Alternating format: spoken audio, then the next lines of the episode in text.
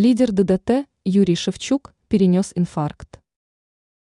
Юрий Шевчук – это известный музыкант, который имеет множество преданных поклонников.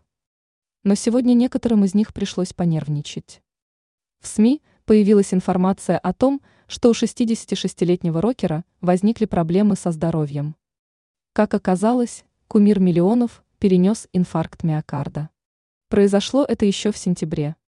В настоящее время известный артист находится на реабилитации. Такая информация появилась на официальном сайте группы ДДТ. Сейчас мужчина чувствует себя хорошо. Но процесс восстановления долгий. Известно, что курс будет длиться до середины декабря.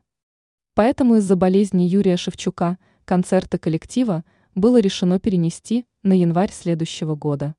Также уже объявлены даты новых выступлений.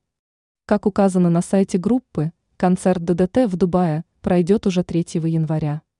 В Тель-Авиве состоится 6 января 2024 года.